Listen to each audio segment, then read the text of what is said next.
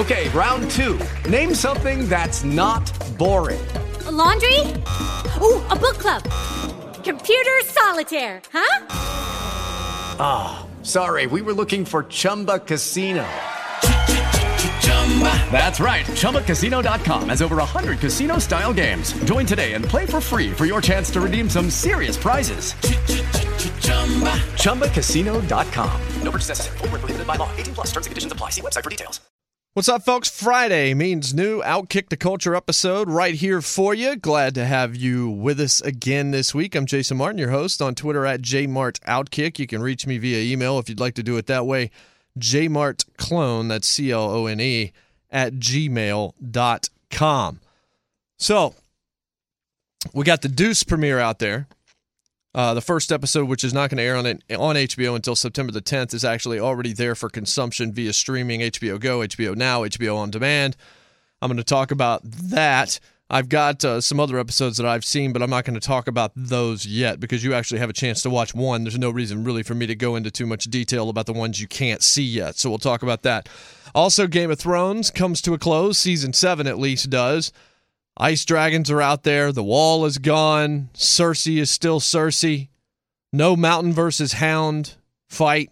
So we'll discuss that a little bit. Also, today at outkick.com, you will read, or hopefully you will read, an article from me comparing the Game of Thrones penultimate season to other penultimate seasons of great television shows of the recent past. I picked five shows and I want you to go there. I want you to check it out and see what you think about it and compare and contrast. Now, I also mentioned this year's entry, The Americans, because The Americans and Game of Thrones both knew this year was their penultimate season.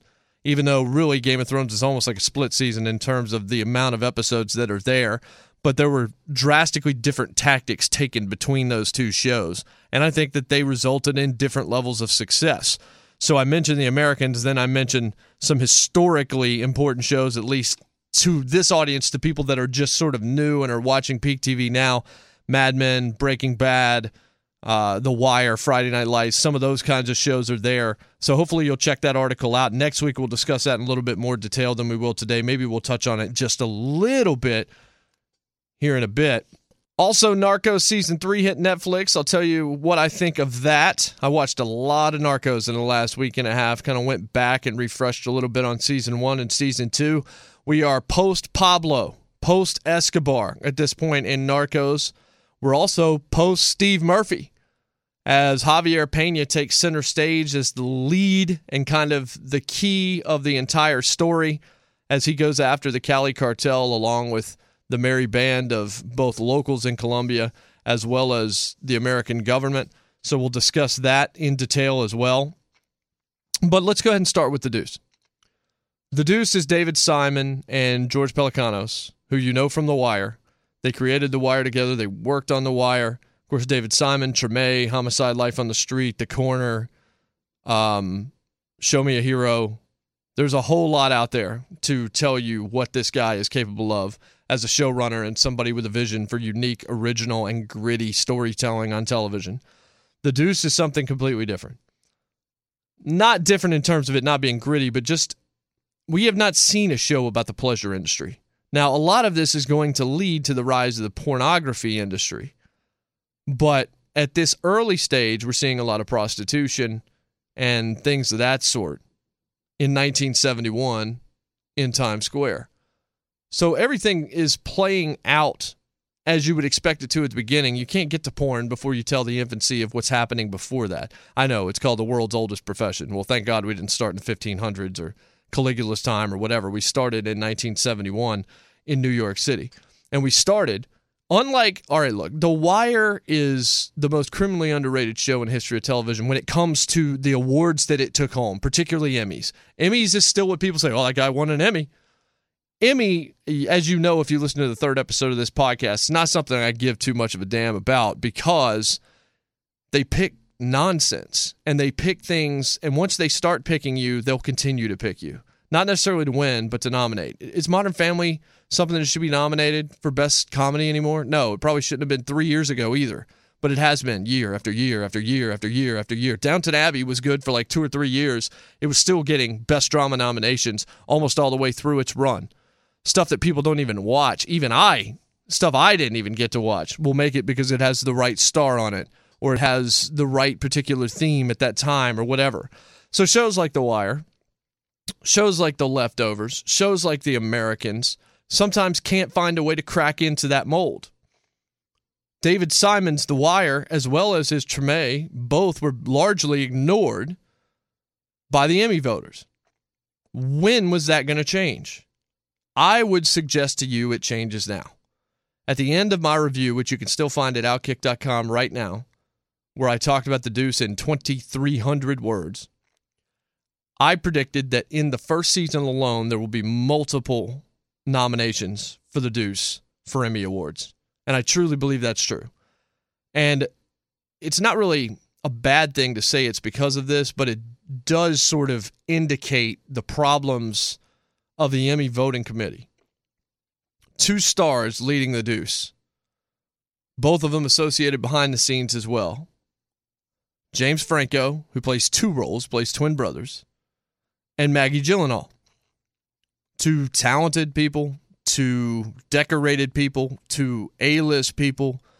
Obviously, Franco and 128 Hours, and Maggie Gyllenhaal and what she's done in the past as secretary and things of that nature. These are two stars that Emmy and television want to latch onto.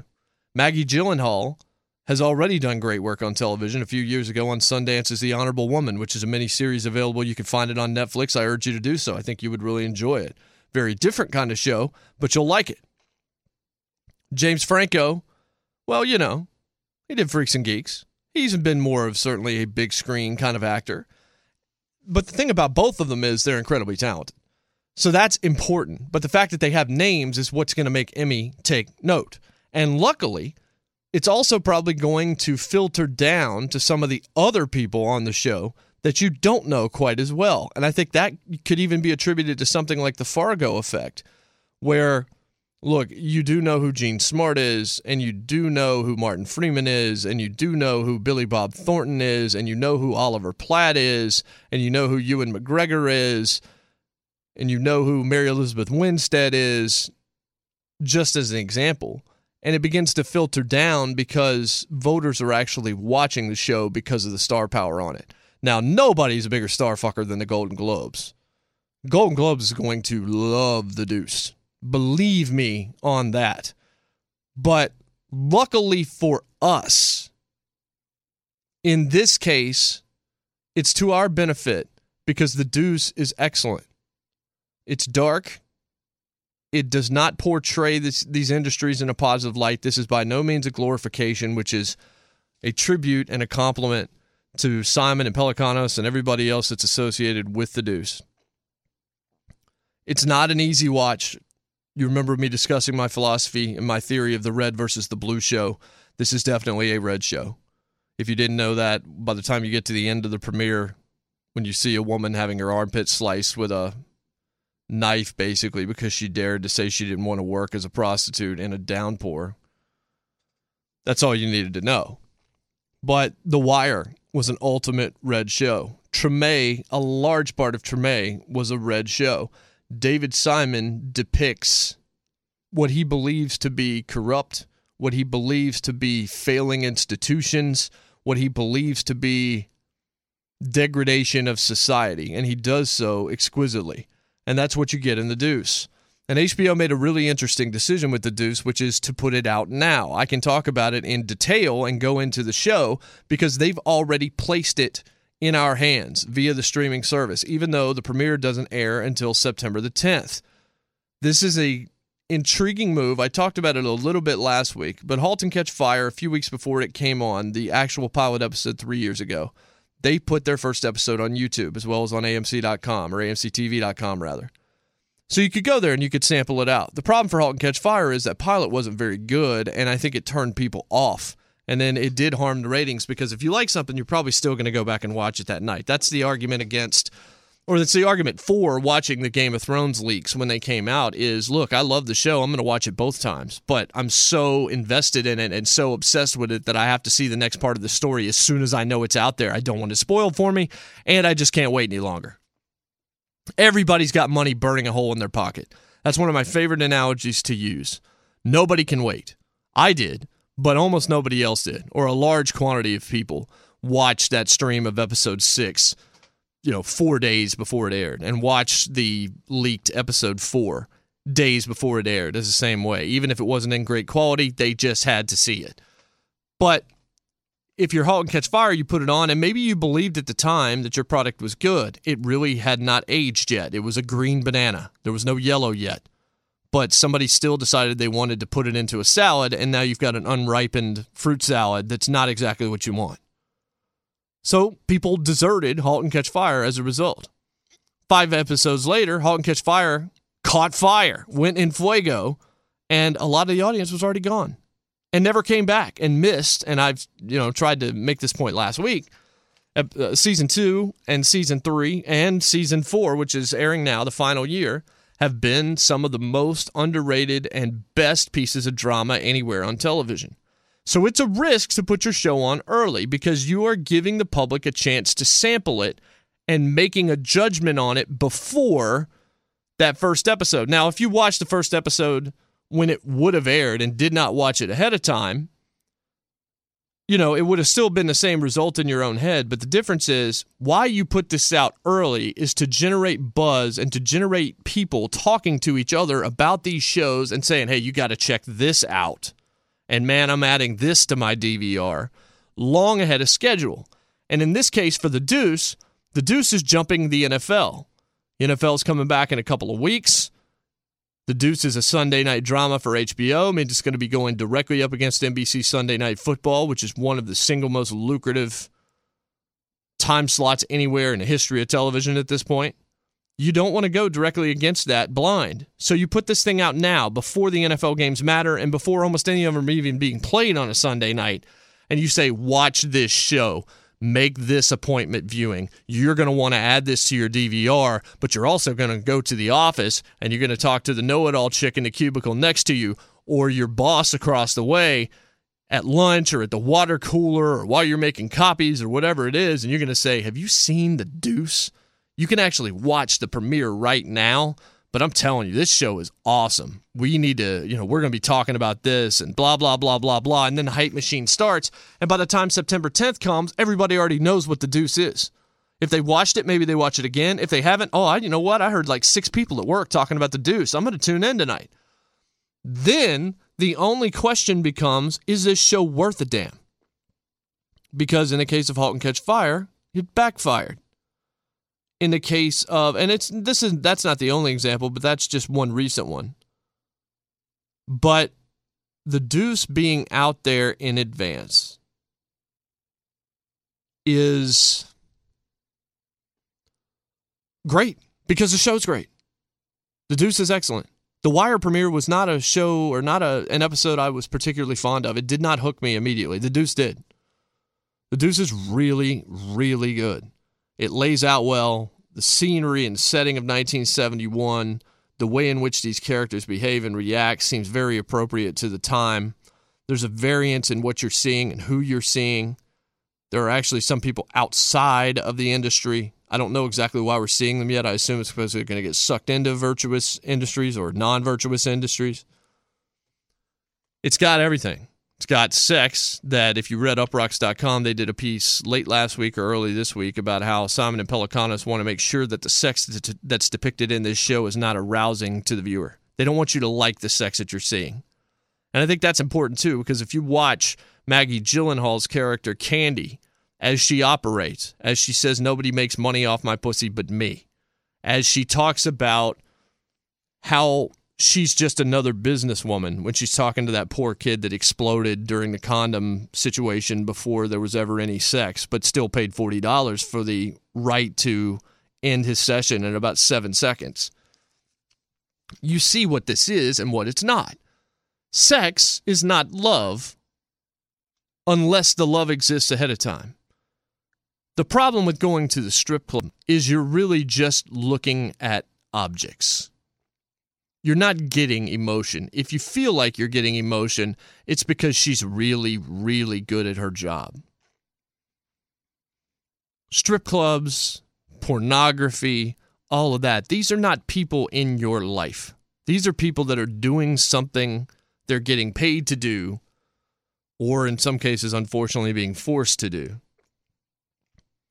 They're generally not happy. Some of them are. And virtually none of them are doing any of this for pleasure. Now, there are escorts out there that really love sex. But in general, they're trying to cash a paycheck. In the case of Candy, she's got a son who lives with her mother. We see that after we see Candy say some pretty reprehensible stuff and how she acts on the street and how she acted with Stuart, the kid. But then we see her go and take her birthday gift to her son.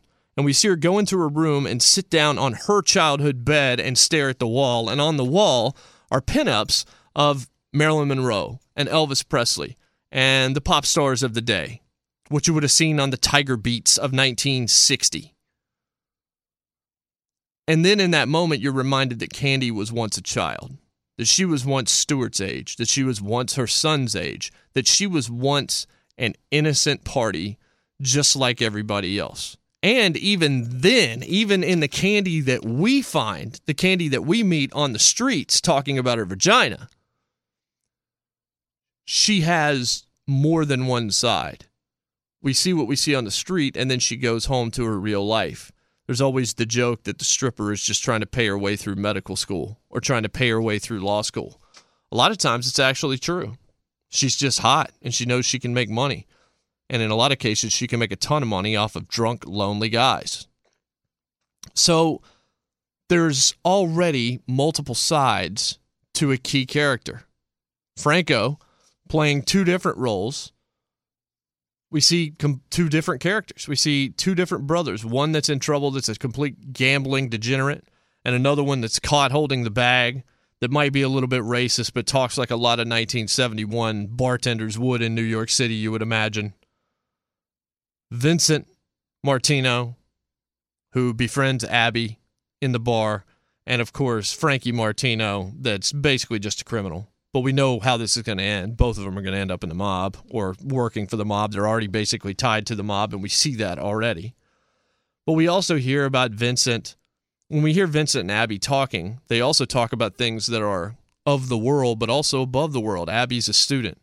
She's a student that got arrested in Hell's Kitchen for trying to buy speeds so that her friends could stay awake for an exam. But she is somebody talking about the objectification of women and understanding things like syllogisms and actually mentioning that to the professor that she's then writing in the next scene. There's just there's a lot happening in this show, but there's a duplicitous nature where there are two conflicting things, one that you see and one that you don't see.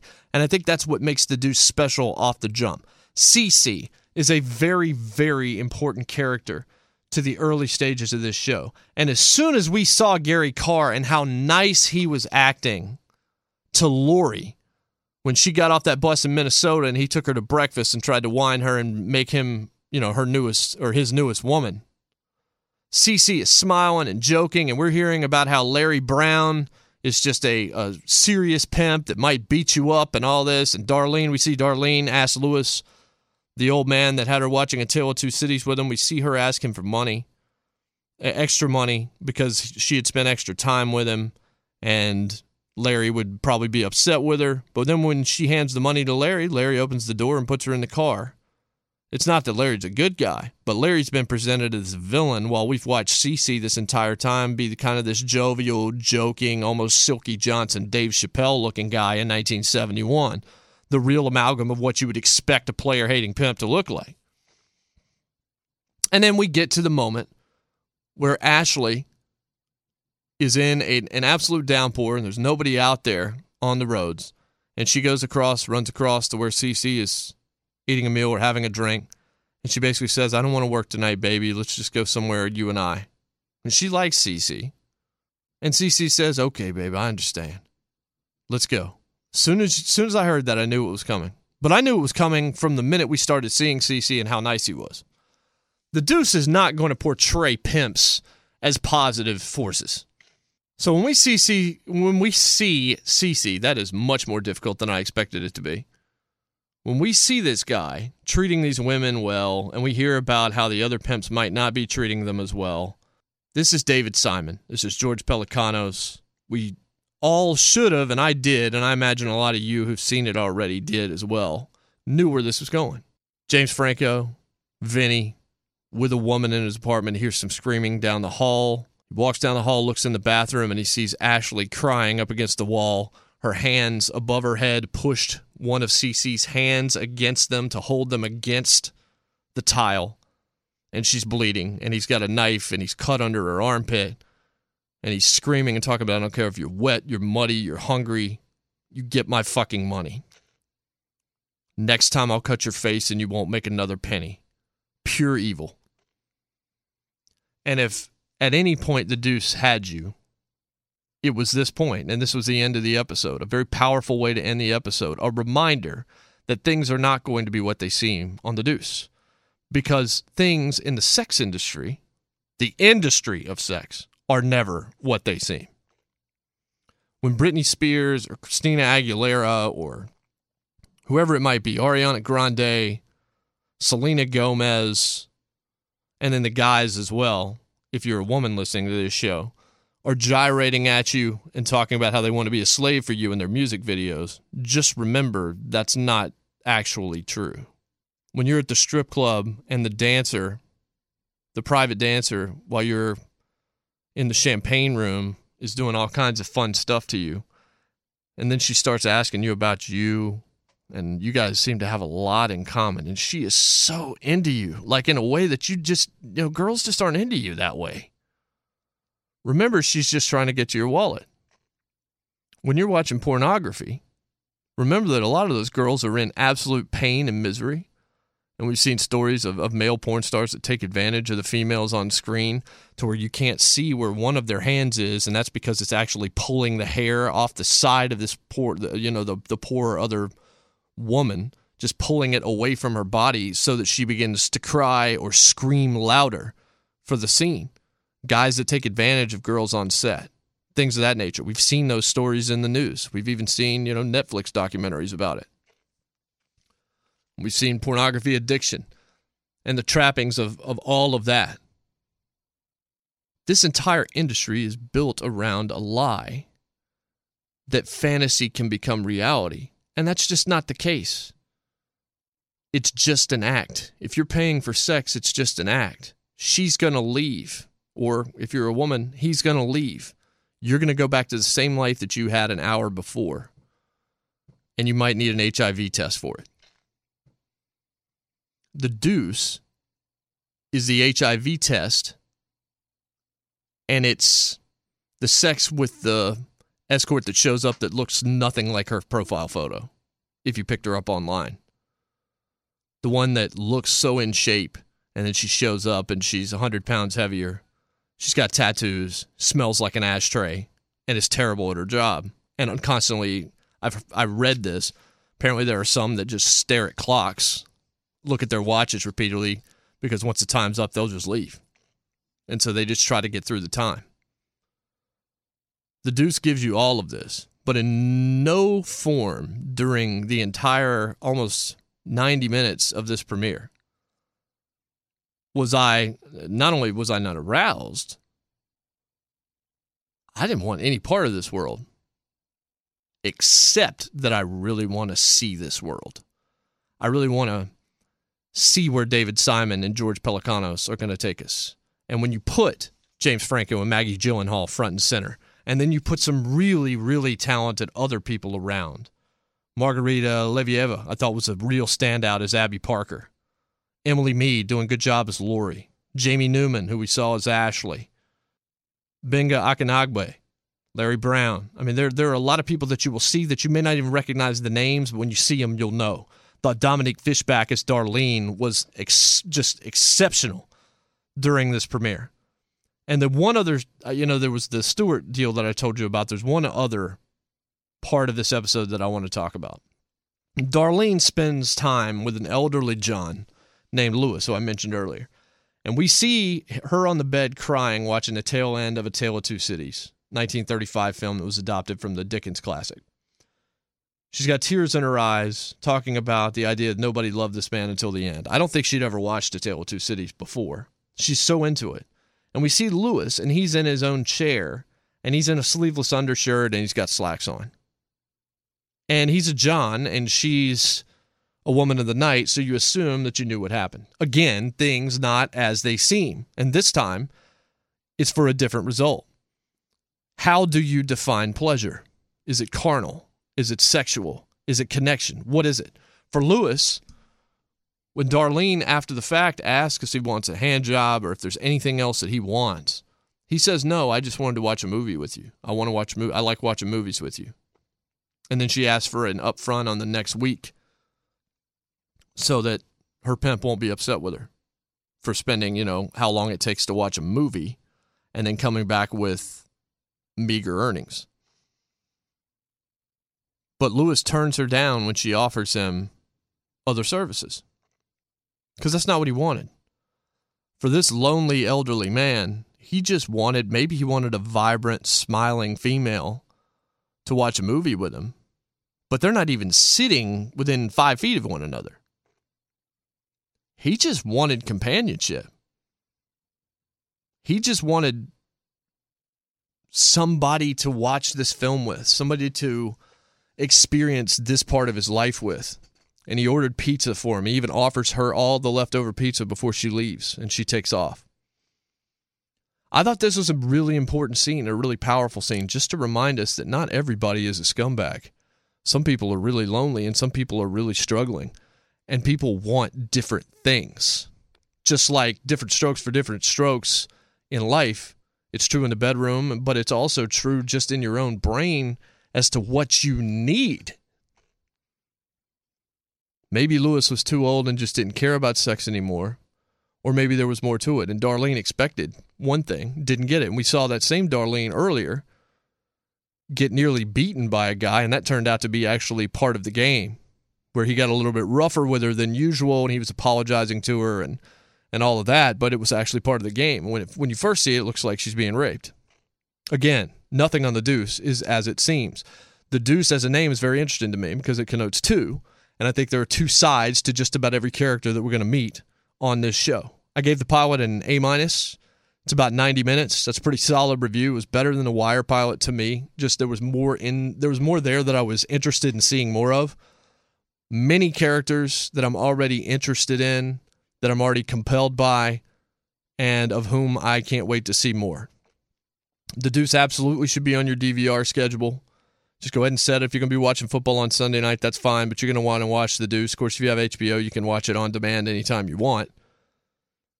But this show is going to get multiple nominations, probably wins. This has a very there's pieces of it that remind me of The Wire. There are pieces of it that remind me of Treme. And there are pieces that feel like you're watching a high budget Martin Scorsese film. So you kind of get this good mix between the two.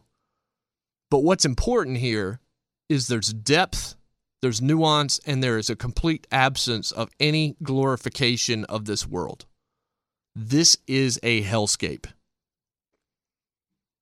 But it is a really, really well done television show and I'm here to tell you believe the hype on this one. When you were watching those trailers during Game of Thrones over the last two months, and you said, Man, I wonder if that's going to be any good. Yeah, wonder, lo- wonder no longer. It's going to be damn good. The Deuce might be the best show we have left coming out this, this fall.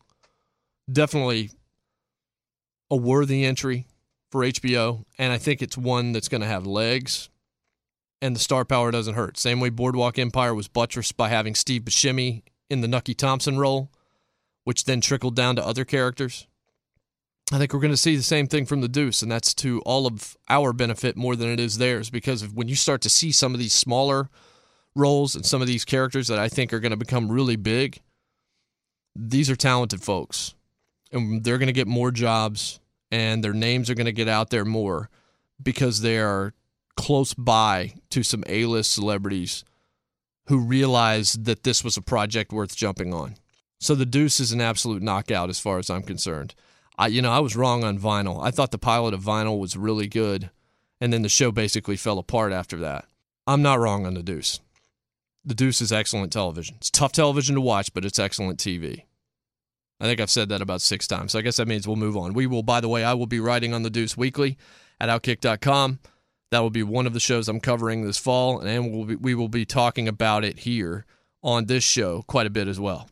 Now let's talk about another red show for sure Narcos on Netflix. Season three hit today. I screened it all week basically to get through it. Here's what we know about Narcos season three going in, or what you guys know, as I've already seen it. No Wagner Moura. And that's a big deal because it means no Pablo Escobar and it means no seminal performance that was getting that level of award love.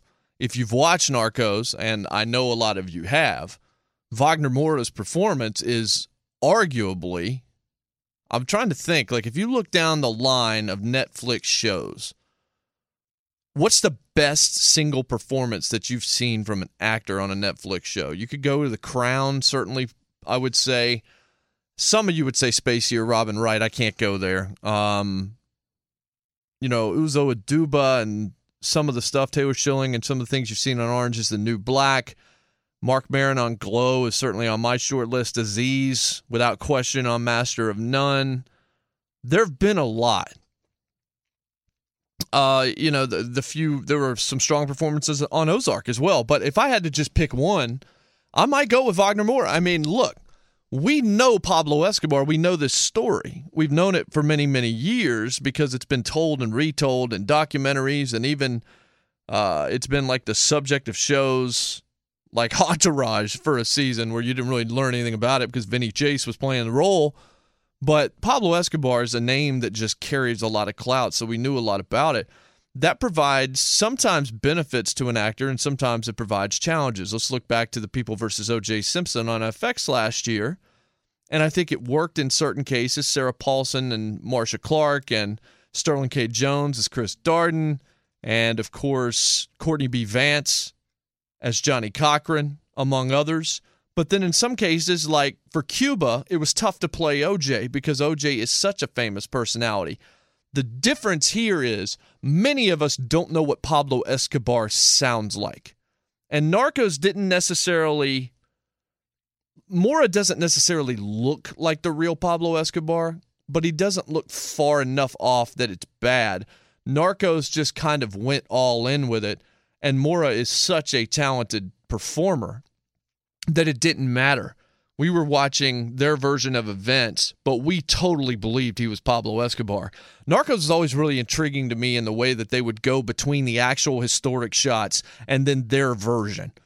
When we would see Escobar, like photos of Escobar with his soccer team, for example, or outside of an airplane, or you know, speaking to a throng of people, and then it would immediately cut to Wagner and the look would be so different and so radically changing that sometimes it would actually be a little bit distracting for a couple of seconds. But Moura was such a just amazing actor on that show that the question I had at the end of season two when I'm sitting there watching him get finally watching Pablo get gunned down on that rooftop is can this show exist without him? It certainly can, but maybe the question is should it exist without him? Should Narcos have been a two season expose, long form storytelling of this Pablo Escobar rise and fall, and finally the ultimate fall? Because nothing was going to be this salacious or this interesting, we thought, than the Pablo story. And it was very good, but I don't think you could have taken it any further. You could have slowed it down, I guess, but we didn't need more than two seasons of this Pablo story. So that was really what Narcos had to deal with. That's what Brancato and the other two creators, Carlo Bernard and Doug Miro, had to do with season three is prove that their vision needed more time, that they actually had more than just a Pablo Escobar story to tell. So we bring in the Cali Cartel in season two. Of all of them, we saw Pacho Herrera far more than any anybody else, as he was kind of playing both sides of the fence as he was trying to take down Pablo Escobar on behalf of his own interests. But we saw a little bit of the Cali cartel of those godfathers. But that was about it. So Narcos season 3, I was really fascinated to see how it was going to play out. You lose Boyd Holbrook, which means you lose Steve Murphy. And while I like Boyd Holbrook's narration, I know a lot of people weren't big fans of this, just like some people don't like it when Frank Underwood talks to the screen, and some people do. I like the narrative in this situation because so much of Narcos is taking place in a strange land for me. there's accents and there's subtitles and there's varying stories and there's people all over the place and stuff is awfully is moving generally fairly quickly that I like to have somebody slow it down, not dumb it down for me, but crystallize more difficult concepts and history in particular, almost like a documentary for a couple of minutes, and then we get back to the actual drama. I liked it, and I like Boyd Holbrook's voice, although at times I thought we were listening to a narration about them damn old Duke boys than we were about Pablo Escobar and cocaine and drug traffickers in Colombia. But he exits. Steve Murphy exits. His job ended at the end of the Escobar deal, at least as far as this show is concerned, which means that Pedro Pascal takes the lead. Javier Pena, who I think was always more dynamic by far than Steve Murphy was, even in the first two seasons. And some of the stuff in season two that was most obnoxious about Narcos was the Steve Murphy stuff. He became more and more annoying to me as the show went on. I liked him a lot early. Then he became very cliched, static, and unnecessary to me. Obviously, the show was at its best when we were hanging out with Escobar and Lehman and or Lemon and everybody else on that side. But when it got to the DEA, what was actually interesting was Pascal's character. It was Pena. Pena had nuance. Pena was was a better actor, quite frankly. Pedro Pascal, better actor, I would say, than Boyd Holbrook as well. And it, there's just something about that character that actually had clout, where the Murphy character just seemed off. I'm going to make a an interesting thought here. When I think about Narcos, I actually, for some reason, always think of another show. It's not necessarily akin, but it's sort of close in that it was also telling something that also involved history, but this was much more original. And the storytelling that took place outside of Vietnam, which was the scene of what turned out to be the last episode of the series, a one season show for Cinemax, it may have just been the lead or the way in which I think the lead could have been played. But Quarry, which by the way made my top 10 last year on Outkick, it's just one season, didn't end up making it. Cinemax made a real mistake in my opinion, but it turns out to be one of the best one seasons we we've had on TV in a long long time, and it had an ending that you can feel at least comfortable with. But Logan Marshall Green, who played the lead on Quarry, just imagine if instead of Boyd Holbrook, we would have had Logan Marshall Green in the role of Steve Murphy. I think the show's a lot better if you had Logan Marshall Green and Pedro Pascal as opposed to what we got. But now we just have Pedro Pascal. Now Pena is in the driver's seat. He's wearing a suit and tie more often than he's wearing a half open button down shirt. He's still betting women, attractive women, but he's a lot more all business this season in many respects than he has been in the past. The good news for you, if you're a Narcos fan, is Pedro Pascal's great. Pena is better in every way than Steve Murphy, including, by the way, as a narrator, because the narration is still there. There's nowhere near as much of it as there was last season. But Pascal's voice works really effectively. It's authoritative, it gets the point across, and you never lose yourself in it. It never sounds comical. Sometimes Holbrook stuff sounded almost comical. Like I said, it sounded like the Dukes of Hazzard.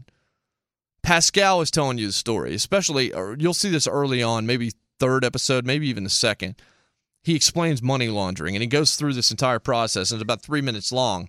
And you just heard money laundering explained about a month and a half ago by Jason Bateman on Ozark.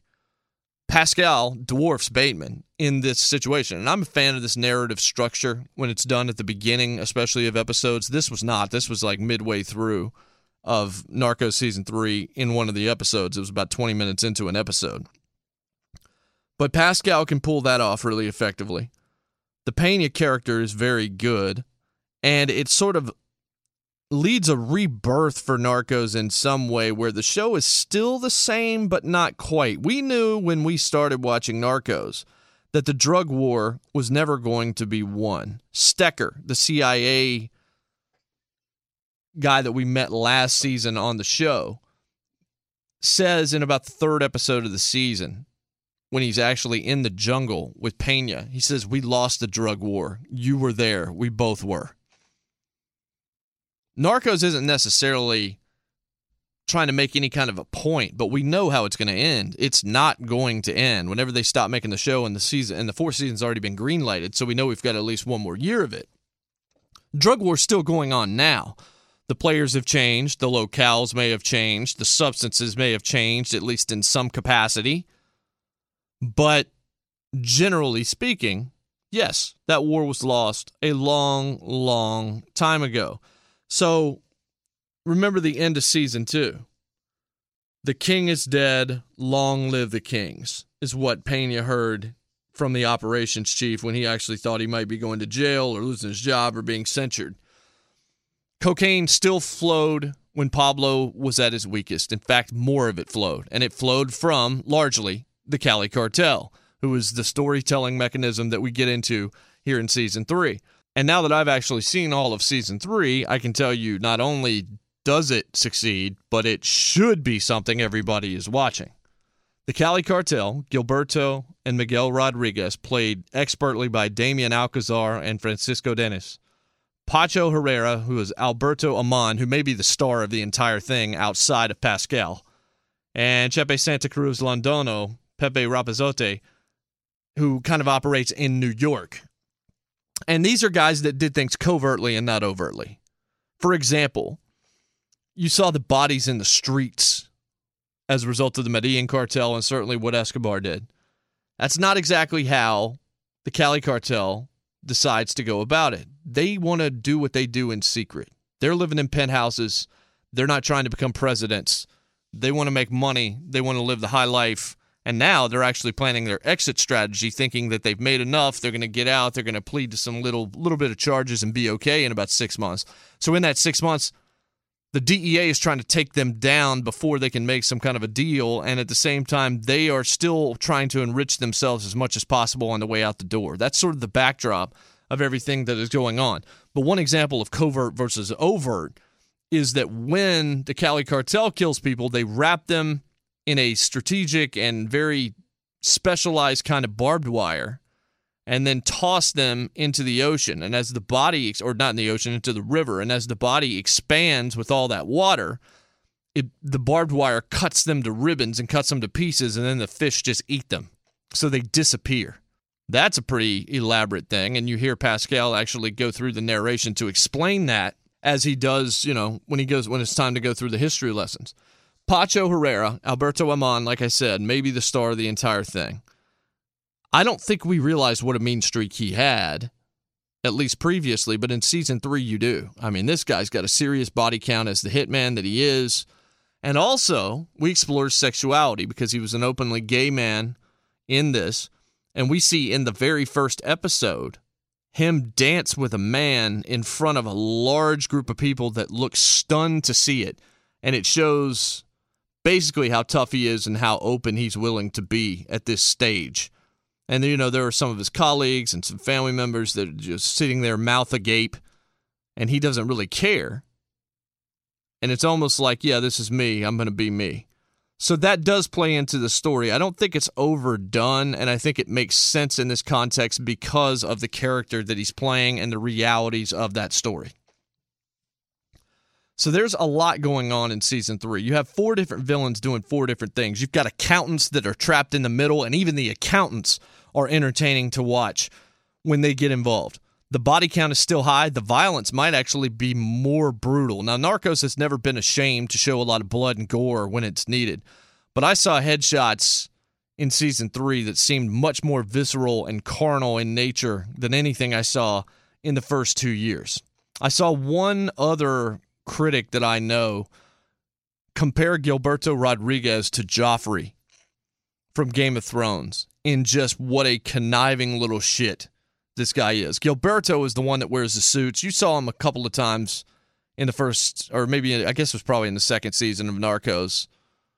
But here, this guy's a sociopath in every sense of the word. He is a dangerous, just hideous human being. Pascal not being in the field as much as Pena means that there has to be other folks out there doing the work. Chris Feistel and Daniel Van Ness become kind of the two field agents that we get to know the most. Michael Stahl David plays Chris Feistel. Chris Feistel is a smarter, better, much more well rounded Steve Murphy. And Michael Stahl David is more talented in the role, I think, than Holbrook was, at least with what he was given. And Daniel Van Ness, who's played by Matt Whelan, is almost like a straight shooter compared to Feistel, but both of them kind of end up on the same page. But there is a little bit of a dichotomy between the two in the same way that there was between Pena and between Murphy. So they play off each other very, very well. They're not the leads, but they're very good. That's the thing here. Not only did Narcos Reload, they brought back enough familiar characters that we did want to see again and then introduced more that we certainly are interested to get to know. Feistel probably near the top of that list, along, of course, with the villains as we get to know Pacho Herrera and Gilberto Rodriguez, those two in particular, better. Brett Cullen's back as Arthur Crosby. Glenn Morshower joins the show. There's also some other names. Kerry Bishé, who, of course, plays Donna on *Halt and Catch Fire*. She kind of serves as a bit of a, you know, sparks romance interest for Pena.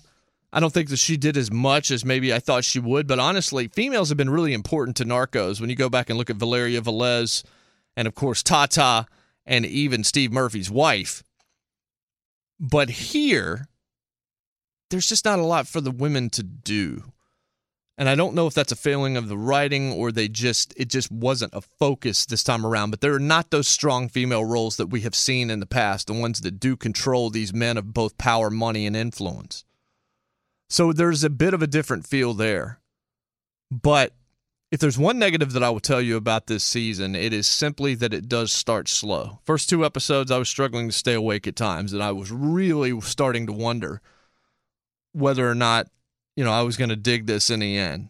When it picks up, it picks up huge and it never stops. There are some sequences down the stretch in this season, in the last two or three episodes, that are probably as intense as anything this show's ever delivered.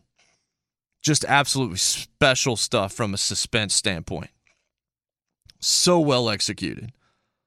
The final episode, so well executed, leaves you wanting more. Narcos, I think, at worst, was always like a B show and I don't mean like like an, an A show against a B show. I mean like if you rated it, I think even at its worst, it was still in the B range if you wanted to grade individual episodes. And at its best, it was certainly in the A category.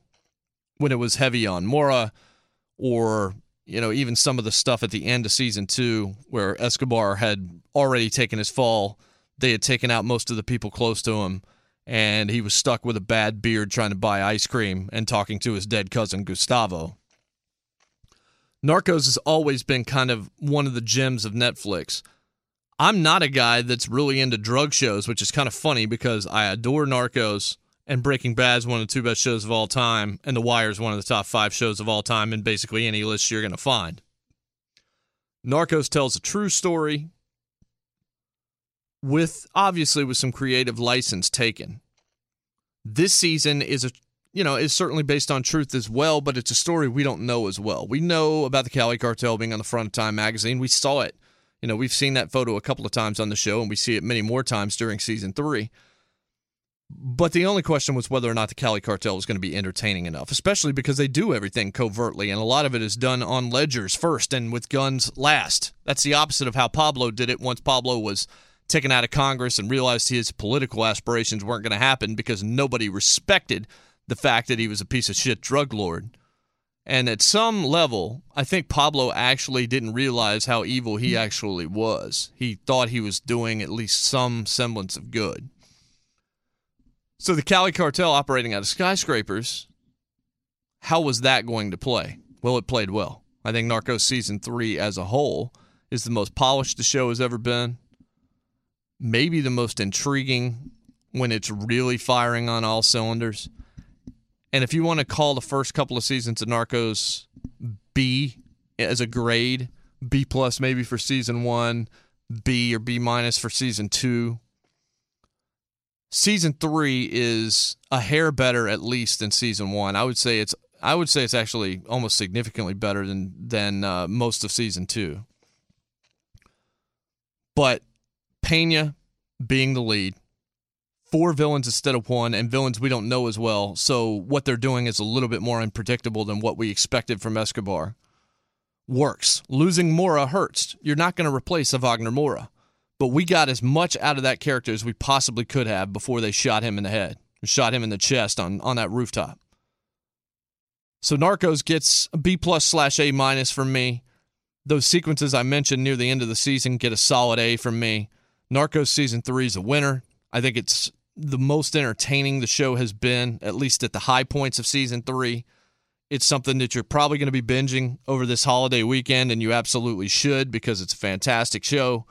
If it's something you've never watched, I will tell you if you don't like a lot of blood and a lot of tough stuff to watch, you know, you might want to skip this one. But if you want to watch great drama, you should definitely watch Narcos because in any real ranking that counts, Narcos is among, maybe not the best, but among the best shows Netflix has ever provided.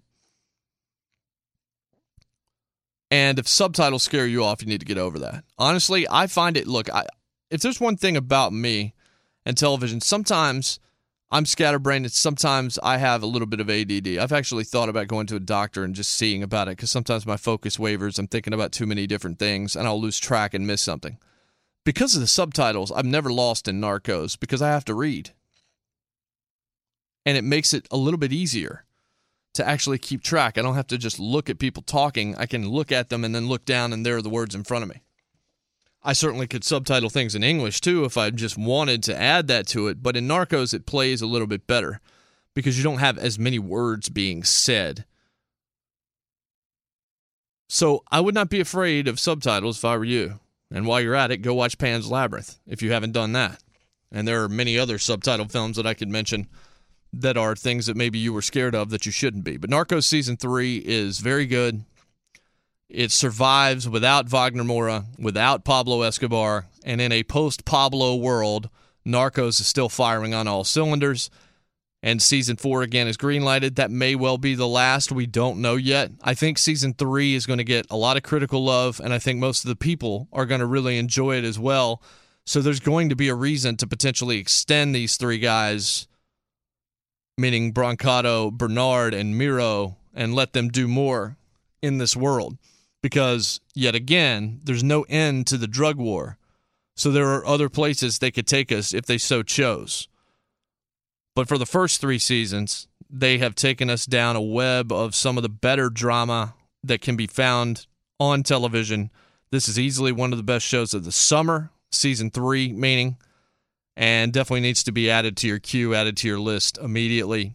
And we'll talk about it some more after you've seen it. You can tweet me at jmartoutkick as you're watching it and continue to ask me questions. Some people are already starting to do that as it hit the service this morning. And, you know, some folks still dealing with floodwaters and some just dealing with a lot of rain that has come from the flood. So they're spending a lot of time just sitting indoors, even with football coming back on Saturday Sunday, there's going to be a few games to watch, but there's probably a good bit of time there with no Game of Thrones as well for you to maybe start watching Narcos. And then on Labor Day, certainly you can sit around and watch the Cali Cartel and Pena and the crew go toe to toe for a while, and I think you'll enjoy it. I just mentioned Game of Thrones, so let's talk about that. The finale was Sunday. The season seven finale, I should say, was Sunday. And so we'll end today talking about it. I was going to talk about a lot more topics today, but honestly, we went a pretty good length of time on the deuce, and we just talked a good bit about Narcos as well. So let's talk about Game of Thrones, which ended with the wall coming down and the dragon from the deep basically being brought back to life, turned into a White Walker and being ridden by the Night King Cersei being Cersei, Tyrion and Cersei in one of the better scenes in the history of the series, a long meeting scene between a lot of the key players, another scene that I really loved. I love it when you get a bunch of characters from differing sides together trying to come to some kind of an agreement because you're always going to get fantastic dialogue and a couple of key moments and that's what you got.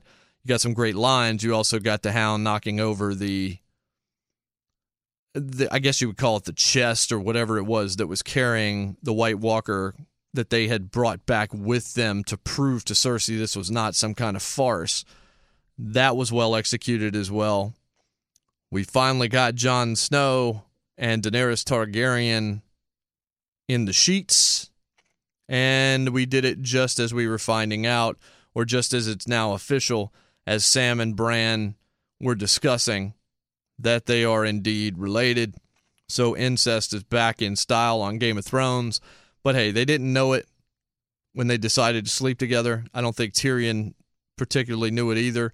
A lot of talk about the controversial look, or not the controversial look, but like the forlorn, concerned look on Tyrion's face. I don't know exactly what that is. I don't think it had anything to do with the relation thing, obviously. Maybe Tyrion is quietly in love with Daenerys. I have no idea. I don't think so. I think it may be more about what this means for the Iron Throne. And what it means, we don't know. We know they had sex, and I'm almost positive Daenerys is going to get pregnant from it.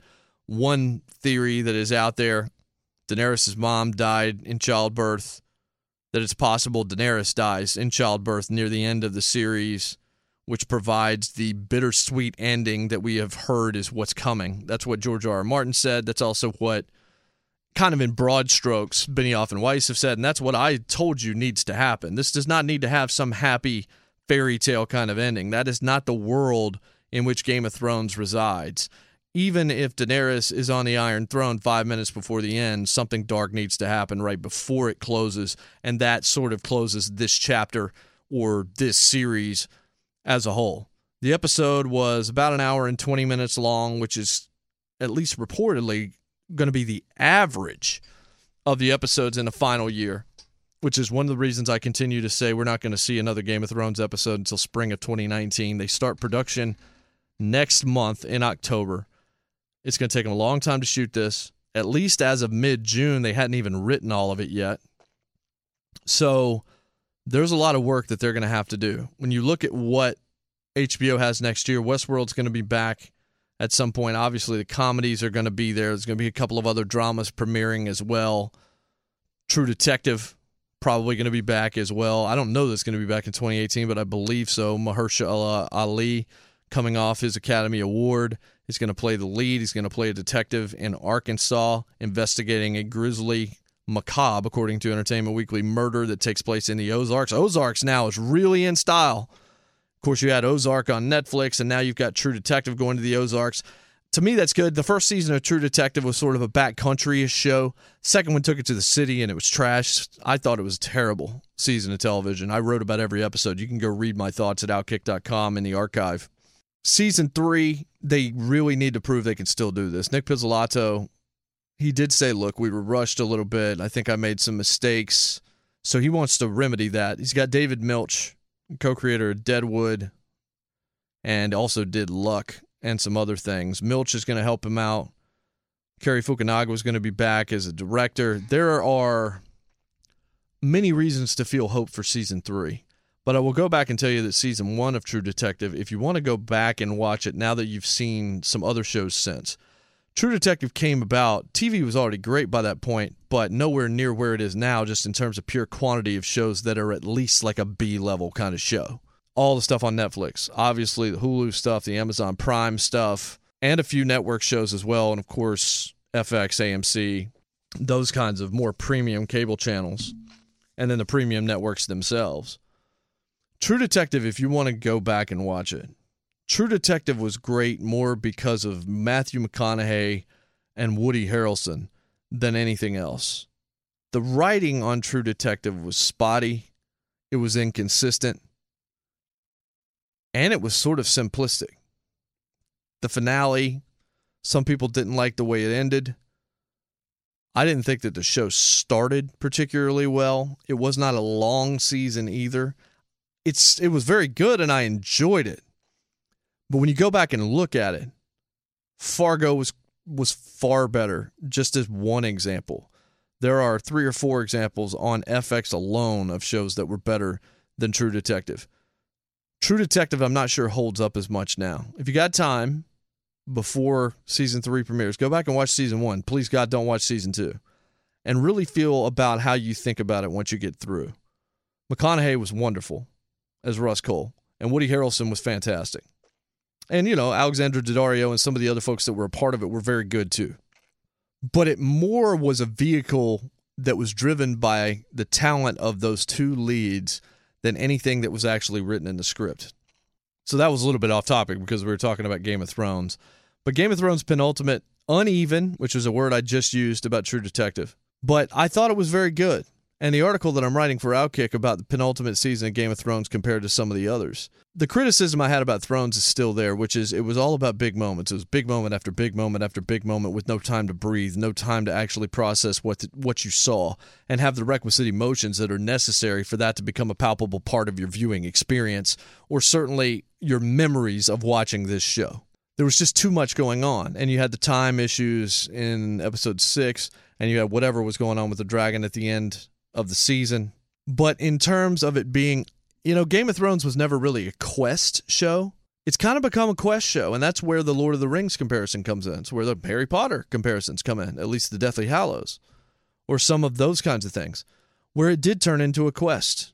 It was a quest for the, you know, the Snow Seven, or the Snowshin Seven, I saw them called, going or maybe it was the Snowshin's 11 and taking off the Ocean's 11 deal, going north to grab the White Walker and engaging in that. Armies marching, but doing so in a much more organized fashion.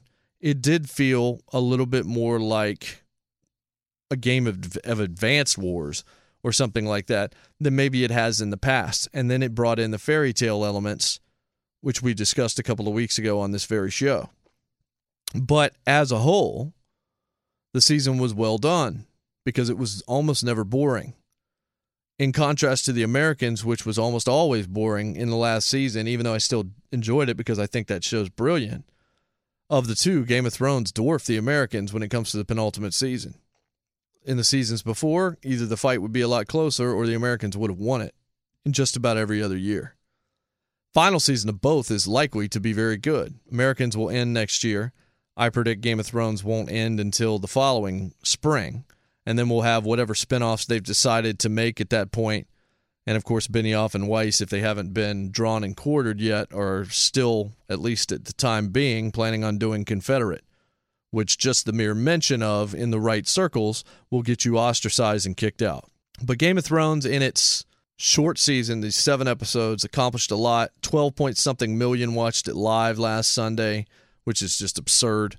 Ballers ended up doing like 3 million live just from the spillover audience that stuck around.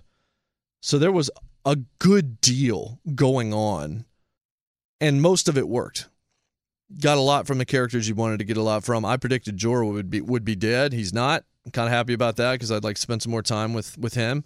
Also, a good moment with Jorah and Jon Snow Sunday over the Mormont sword and just the talk that they had. And maybe the most understated and entertaining moment of the season was Sandor and Brienne kind of talking about Arya. I saw this tweeted out, so I'm not going to take credit for it. I'm not sure who said it, but they're kind of talking about Arya as if they were parents of her and they were sort of semi proud of her and still semi scared of her. Both of them sort of smiling and laughing about their time with Arya Stark. But it was effective. Big death as we saw the end of Littlefinger that may have been one of the most predictable scenes this show has done in years. As soon as you saw that hall and Arya was called in there, you knew it was going to be Littlefinger. You knew that Sansa and Arya were smarter and had outsmarted him, and that it was time for Petyr Baelish to go. He went quickly as well. They did not belabor. We didn't see him just spurt out. It was, whoosh, and he was gone. And so we waved goodbye to him he was a good character, but it was probably time for the sniveling jerk to go. Euron Greyjoy's still alive, but he'll be the one that gets dead relatively quickly when we get to the final season. We got Theon finally standing up and being a man, despite the fact that he has no yes. But you know, I guess the Theon character and me sort of parted ways a while back. Most of that stuff bored me. This was a little bit of redemption for him, and he had that moment in the chamber with the Iron Throne with Jon. That may be the thing that we did need to see from those two guys. Him in the fist fight over by the water I don't know that we needed that extra two minutes of the episode, but we got it nonetheless.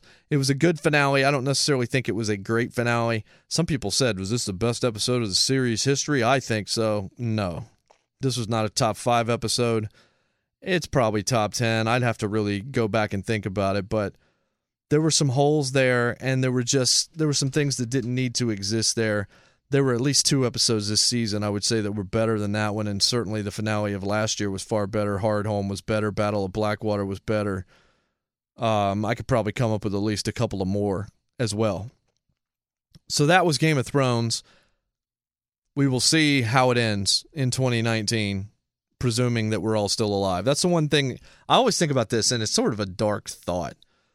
But if there's a show that you love or whatever, and you know that the final season's like a year away, we take for granted the fact that we're gonna all gonna see the end of this show. There are people that are gigantic fans of this show that will not see how it ends because death wins, and that sucks. And I hope none of you guys are that. I hope nobody is that. But I hope nobody listening to this that cares about that show doesn't see how it ends. You know, I was so scared that my mother, who's a huge Mad Men fan, you know, was going to get sick or something might have happened to her and she wasn't going to see the end of that show. She had seen every episode five or six times. She was an enormous fan of Mad Men. And I remember when the finale aired and, you know, she was able to comment on it and watch it and talk to me about it after the fact. I was just, I, I felt thankful, honestly, because not that she's in terrible health or anything, but she's getting up there in age and you just, you wanted her to have that moment sort of a weird thought for me to bring up, but hey, it's Outkick the Culture, so we can go wherever it is that we need to go. Americans, Game of Thrones, penultimates, a lot different from some other shows. That's the article I wrote at Outkick the Culture, or pardon me, Outkick the coverage about the Thrones penultimate against Breaking Bad, against Mad Men, against some of the others. I would say it was uniquely done in that it was much more action packed and full of life than a lot of penultimate seasons are. But knowing they had an end date, they I don't know that they know everything that they want to do in the finale, or maybe they have finished writing it all now and they know exactly where they're headed with every character. But they did enough with everybody that you're intrigued to see where it's headed for a number of different characters. The question everybody asks is who's going to be on the Iron Throne at the end. I think the question that people need to be asking is what's going to happen to Tyrion, what's going to happen to Jon Snow, what's going to happen to Daenerys, what's going to happen to Jorah, what's going to happen to Lady Mormont, what is going to happen to Sansa and Arya, what's going to happen with Bran, or is he done now that he's had his reveal? What's going to happen with Samuel or Sam and uh, all of these other folks individually? Because we have become so invested in a large swath of these individuals that their fates are all important. The Iron Throne is the ultimate, certainly, or how power is distributed once this show comes to a close. But there are far more than one question that that people should be speculating about and having fun with over the next 12 to 18 months before we get another episode of this show and there will be 6 in the final season and then this show will take a wrap. So I lied again. I said we are going to talk about BoJack Horseman this week in the first couple of seasons. Honestly, Narcos took so much of my time I wasn't able to go back and rewatch as I had hoped. Bojack is basically going to be my whole week coming now. So we'll be able to talk about that. We'll also get back into the Sinner next week and talk about the two episodes since we last discussed that show. Mr. Robot coming back in October. Promos are starting to air right now on USA. We will talk about the first two seasons of that show. The first one that was very good, and the second one that was inconsistent and at times infuriating, and whether or not Sam Esmail and crew are going to be able to pull it back together for season three, because this is really a make or break it year in many respects for how that show is going to be seen historically. Rami Malek's performance remains fantastic, as do Portia Doubleday and so many of the others on that show. But if Mr. Robot is to be remembered as what it could be, it needs to go back to being more of season one and less of season two. Stop with the tricks. Stop with trying to outsmart the audience and just tell a damn good story that makes sense. And we'll see whether or not Sam Esmail and his team are going to give that to us or not. That's a show I'll be covering weekly for Outkick.com. It's a show that we'll be talking about weekly on this very podcast. Next week, a ton, ton, ton, ton, ton, ton of Bojack Horseman.